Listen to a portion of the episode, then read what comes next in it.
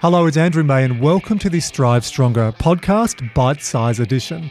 This is where we take a clip from a previous podcast and we amplify it for you in a snack sized format.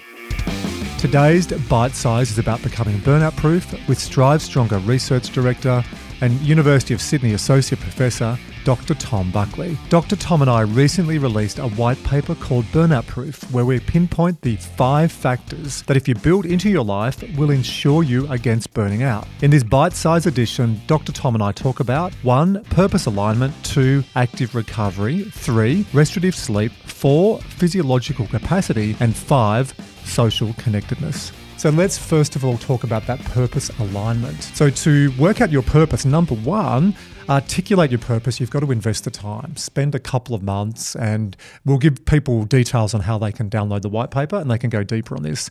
Number two is when are you at your best? When are you either in flow at your best, or when do you do activities where time transcends? The third one is meaning at work. How does work give you meaning other than a paycheck? And, and I know when I coach people, sometimes they say, oh, it doesn't. No, no, go a little bit deeper. So, what else do you get at work?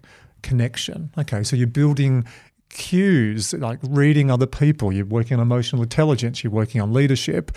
What else? Oh we did this walk um, we did this wonderful walk can for cancer. Okay so there's a connection with community. The fourth one is supplement and i'm not talking about vitamins. If you go hey my career is, is here and it's okay not great. However i'm getting the money at work and i'm getting enough connection to keep me going then join a gardening group or join a church group or a choir or help out some way in your community. And the fifth one is you've got to do the hard work. Uh, you've got to work on this. It takes time. Read, explore. And one other thing, if I gave a bonus, I'd ask other people, what do you think? is my purpose. And there's a reason we have them as number one. That work really has to happen for many people before I can actually even move forward with physiology or recovery or other areas because you can be tinkering with symptoms otherwise. You have got to start with that core. The second one we looked at is active recovery. Active recovery is light movement, light activity, and also getting psychological detachment. Before I give some examples on what active recovery is, what isn't it? Busy men, women are at work. Oh, I need a glass of wine. I need a cold Asahi beer. I'm just going to watch a bit of TV to switch off. What does that do from a physiology point of view? Well, you measure it in the lab. When you're watching TV, our brain waves don't get out of beta. Now, we want our brain waves to shift, ideally to alpha, which is where you relax and recover, and to go right deeper brain waves. Uh, you know, you have your best ideas in the bath, on a bike, on a bus, in the beach, or when you're reading a book. I call that the five Bs. It's when you get out of beta and into that, that subconscious pattern where your brain relaxes. So when you have a glass of wine, it, it stimulates your sympathetic nervous system, and TV keeps you in beta. There's no recovery. When you finish work, at least five or 10 minutes of an activity, if you can, to decompress, relax the body, switch off the brain. And we call this transition time. When people are in this scenario where they're using coffee as the accelerant in the morning and they're using wine or beer as the depressant at night, they're they're on the road to physiological burnout. Mm. It's only a case of time. Of course, the answer isn't to stop both. There's a whole unwinding you've got to do. There's a reason we have active recovery before we have inactive recovery in that it is often transitional and um, and you're right with the television and something that I'm not sure if I've told you something we did in our house when when COVID started was we made a conscious decision that we would not put the news on in the house on television. Having the television on meant that you were hearing the same news stories, the Bad same news. hype. They create anxiety. That's advice I've given many of our clients in the last year, and some of them have said to me it's been a deal breaker. Switch off from the constant news. That doesn't mean don't check the news, but what I'm hearing on the news is completely distorted. Mm sort of emotional news stories. And I don't think that's doing anyone any good. And if that's your relaxation at night to have the news on for an hour and then another hour to see if it changes, um, you are absolutely not actively recovering. So, what are the five things that people can do for active recovery? Number one is transition time. Transition time activities would be stuff like going for a walk, ideally in nature Uh, swim in the ocean, low activity. The second one, and you and I are big on this by double dipping, try and do them together. Daily sunshine. 80% of our executives and entrepreneurs are low in vitamin D. So get 30 minutes of vitamin D every single day. Number three is grounding. Grounding is literally being in contact with the soil, um, your skin against the soil. And the best way to do it is to be walking barefoot on soil. One of the things to do if you're having trouble sleeping is to get out of bed and ground yourself. Go and walk on the grass barefoot. Number four is laughter, fun, and play. Mm. And, and, I always ask people this what do you do for joy? And I often go, well, what, what do you mean? When you're on the verge of burnout and you're really fatigued and everything's just smashing your emotions, we take out all the stuff that fuels us. And we often say, kids play play dates, play doh, play time. Uh, adults, we do Zoom meetings. And here I'm going to jump in and say find the, the, the, most effective dose here because someone like me gets tremendous pleasure exercising but that might create stress for my family who are sitting around waiting for you. So the, your recommendation there on play, um, if you can do it with others, is a really good one. And just to give you an example of that, since the pandemic started, um, we, we've started playing Uno at home, and it's become almost a nightly thing. Instead of dessert or at dessert, it's Uno time. And the joy and fun you have there for 10 minutes just dissipates so much stress mm. out of the household. We as humans crave play we as adults often deprive ourselves of play. So many adults are play deprived or play deprivation, which is very similar to what people get from sleep deprivation. They're irritable, they're tired, they're grumpy, they're not creative. And the fifth one is the 30 minute rule. The first 30 minutes of every day, don't check your technology. The last 30 minutes, switch off your technology. So the blue light's not stimulating the pineal gland to release all the chemicals that wake us up. And if you can, in the middle of the day, you would do 30 minutes outside with your shoes off, so you're double dipping. I actually think 30 minutes might not be enough for many people. Irritability is a real feature of burnout. So if you are somebody who's who's who's getting that irritability, then get those pop offs off the technology and preferably have some technology detox time. Number three, which is your one, restorative sleep. I think if there's one thing we must protect in our lives, it's our sleep time. If there's one thing I see in our lab that absolutely robs the first two to three hours of recovery, even if you think you're asleep, it's when you've got the blue light in front of your face in bed. So iPads and iPhones have no place in, in the bedroom, in my opinion. Wearing blue light blocking glasses, switching your phone to night mode, they all ge- generally help in a big way. Second one is to make sleep a priority. We have to prioritize sleep, and that prioritization starts in the morning. And people will be amazed. What you do in the morning has a massive impact on your sleep at night. And one of the first things I'll do with clients is I'll say, I want you up earlier. And they were like, but I'm going to be tired. You will be initially. So up earlier, sunshine earlier, exercise earlier, get all get the body moving in the morning as the first step and get that pattern going. And that for many people is the lock and key to their sleep at night time. The third one is to go to bed and get up at the same time. The body thrives on that regularity. I'm going to throw a curveball at you because a number of people listening to this are shift workers. People who do shift work rarely get taught how to manipulate mm. the environment to manipulate their biology. Create nighttime conditions before you go to bed in the morning. Yep. Create daytime conditions when you get up, even if it's the evening. So, number four, keep the bedroom cool and dark. And I probably could add to that too. If you can use light to wake yourself up, it is way more effective on your biology than an alarm clock. And number five, we shouldn't have these large, full, big meals in the evening time. In my opinion, that should be breakfast and uh, and and some clients I actually get them to reverse their meals around and have their what would be their dinner to have that in the morning and what would be their breakfast to have that in the evening. And that can be the unlock to their sleeping because your body's still working for the first four or five hours to digest that meal particularly if you have that meal after 7 8 p.m most people when we do the physiological monitoring get away with one unit of alcohol be half a glass of wine or or one small beer. Most people get away with that with minimum disruption. Once you go go above that, you absolutely are decreasing the recovery parasympathetic system. And sugar is another one. Um, we really should sh- limit sugar. It surprised us when we first started doing heart rate monitoring, and people would have a massive spike in yeah. heart rate, uh, a spike in sympathetic activation. We go, "Oh, did you have alcohol? No. Uh, were you watching TV or have an argument with your spouse? No. What did you do? I had a massive bowl of ice cream or I had a big piece of sugary cake. And so for some people, it does help them to get off to sleep because you get the, the sugar spike, insulin spike, and then you get the lull and tiredness afterwards. Do it long enough and you get the reverse. Mm-hmm. So that's my, my five for sleep.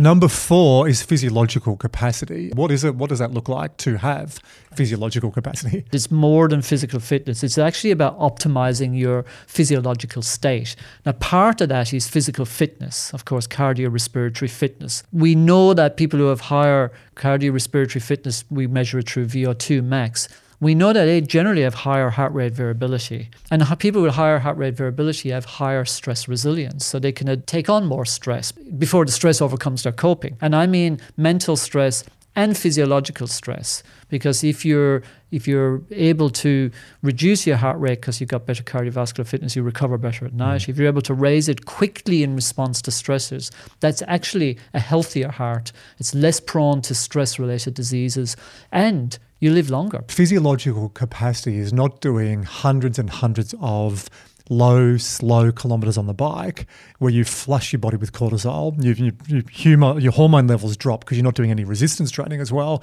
We're talking about short, sharp bursts. So to improve VO2 max, like interval training is the best way to do that. You mentioned before, what's the minimal dose? And the opposite of that, of course, is not doing a high intensity um, training session every single day either, because that will create a constant stress response. It's about finding the effective dose. One of the problems with many prescriptions of exercise is that it's a one fits all.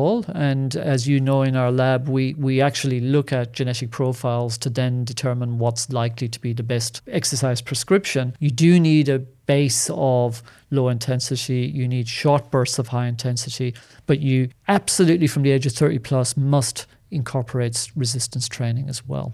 Because part of the ability to adapt to stress is to have ability to absorb the stress. You had to start doing that, right? I did. I, in that, that period of time there where I was burnt out from doing 20, 24 hours a week of endurance training, part of switching it around and part of normalizing DHEAS, part of normalizing testosterone, part of allowing the liver to regenerate was actually almost having that endurance training and, and doing more resistance training. It's about optimizing your physiology in a natural way. I'm not talking about taking pills. I'm talking about through everything that you do. And of course, physical exercise, resistance training. Um, number two here was to uh, incorporate low doses of high intensity training. One of the things that's often spoken about in the longevity um, literature is that you should go anaerobic every day. The maximum time you probably ever really need to be working your heart rate up, you know, above 90% of your maximum is probably six minutes in total in any of those high intensity sessions with loads of recovery in between. So it's short, short little bursts. The third one is to go green. And I mean green is to spend time in nature, and it is not pseudoscience. Um, it is absolutely blue science. too. Blue spaces. There's more around that with oceans as well. Blue spaces as well. Yeah. And the last one, and we and we've we've talked about this. Safeguard your sleep. As soon as you lose quality of sleep, as soon as you lose quantity of sleep, you are on the path to adrenal insufficiency. You are on the path to burnout. You can do your aerobic exercise, you can do your resistance training, you can do your high intensity training, you can eat really good natural foods, you can be doing all these things perfect, but if you are not getting adequate sleep, you won't get the benefit. Mm. Teaching my kids this about natural foods so in natural environments and Archie wanted to know what does a Cheezel tree look like? Mate, there's no such thing as a Cheezel tree. And when we often get asked in workshops, right? Like when you read ingredients, what are the best ingredients on labels? Yeah. No ingredients yeah. on labels. Get stuff that is fresh produce. I have one tip for people on this. If if a food has more than four ingredients in it, really ask yourself, do you need to eat that? because that's that's termed an ultra processed food. And ultra processed foods are associated with a lot of bad things. Is there an alternative? And if and if you use that, you will actually be amazed how your diet will shift really quickly. Number five, social connectedness. Now, for thousands of years, we've belonged in communities. Humans crave connection. No man or no woman can live as an island. Tom, we need to be connected with others. And you said way at the start of this podcast, one of the three key things we see in burnout is cynicism. And what often happens with people on that burnout continuum is they withdraw you know, withdraw from doing all the great things you spoke about from physical capacity. They withdraw from all the natural things I spoke about, about active recovery. They have got a refined purpose or a defined purpose. They don't connect with that. But withdrawing from others is really dangerous. In fact, it's so dangerous now, loneliness is becoming an epidemic. Andrew, you should see what's going on in hospitals. You should see people not able to be with their loved ones dying. You should see people not able to visit their loved ones when they're um, severely ill you should see the impact that has on people at the one time, at the one time they need it. It is an absolute recipe for a tsunami that's coming down the road, and the literature is already identifying a tsunami of burnout, a tsunami of mental unwellness, a tsunami of disconnection. I am seeing it firsthand how this is playing out, and, and there will be carnage just from this one factor. We can't change what's happening in hospital settings, and I, I feel for you in the hospital workers, doctors, nurses, carers.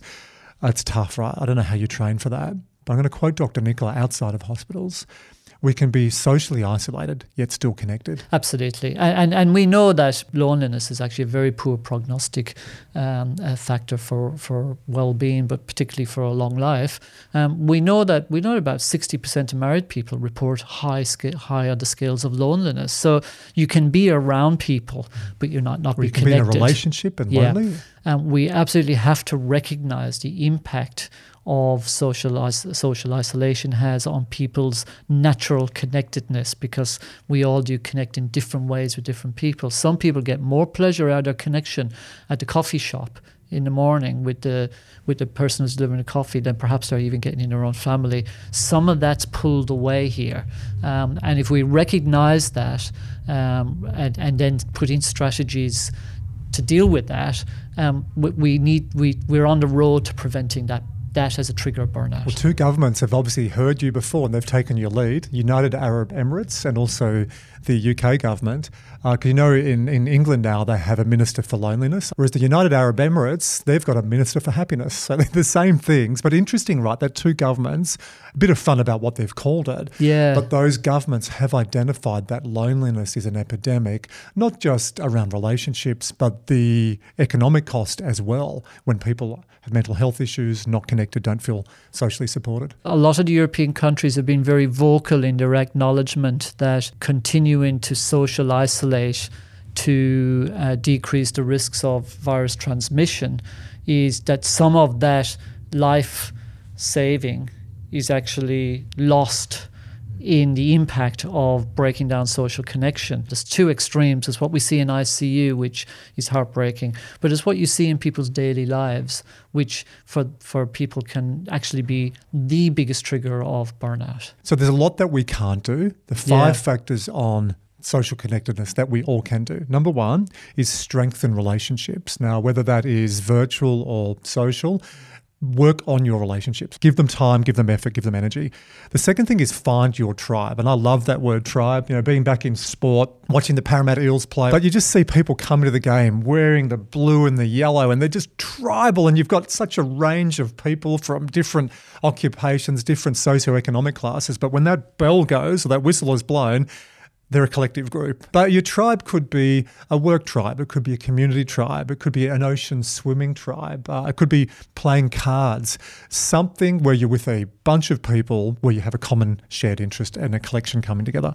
The third one, I call this the physical activity double dip. You and I have mm. introduced a new word to the lexicon which is a spat, that, a yeah. spin and chat, which yeah. is a bike ride and chat. Yeah. Train with people, go for a walk, do weights. Well, as I think of it, you're not just a double dip; it's a triple or quadruple dip. I was going to say if you if you can do that work meeting, walking with somebody barefoot around the oval, you're getting sunshine. It's it's a it's it's it four or five. I, I I don't know what you call five, six, seven, eight dip. I mean, once again, it's just about being as doing things in as more natural state as you can. Yeah, I think there's a common theme that's coming through loud and clear on that. Number four is related to that ditch the digital devices as well. Connect with people, not with technology. Yeah, and, and that area is changing too, in that um, you know younger people's connection through social media versus us as middle aged connection through social media versus older individuals are very, very different. But it's when that becomes an extreme, it's a real issue. Mm-hmm. Um, but for many, many younger people,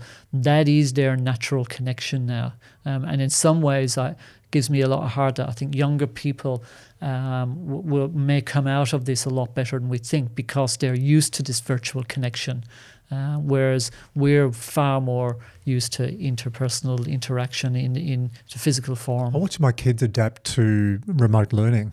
Yeah, so yeah, quick, so yeah. much faster. And we're like adults still a month later. Where's the mic? You're on mute. Yeah, How often have we heard that? uh, and the fifth one is reach out. Uh, reach out if you're really struggling and you don't know where to go. Reach out to us, to Dr. Tom or I. Um, go to this podcast, you'll see all the contact details for our relevant businesses and social media. Reach out if you're in an organization, if you have an EAP, reach out to a family member, reach out to a friend. Don't don't do this by yourself. Hey, it's Andrew, and we hope that you enjoyed the show. If you'd like to listen to the full episode or some of our other shows, you can find the Strive Stronger podcast in Spotify, Apple Podcasts, or wherever you like to listen. We have plenty more content covering all things high performance with world class experts from a diverse range of fields. And if you would like to support the Strive Stronger podcast, subscribe and leave a comment and rating as we love the feedback.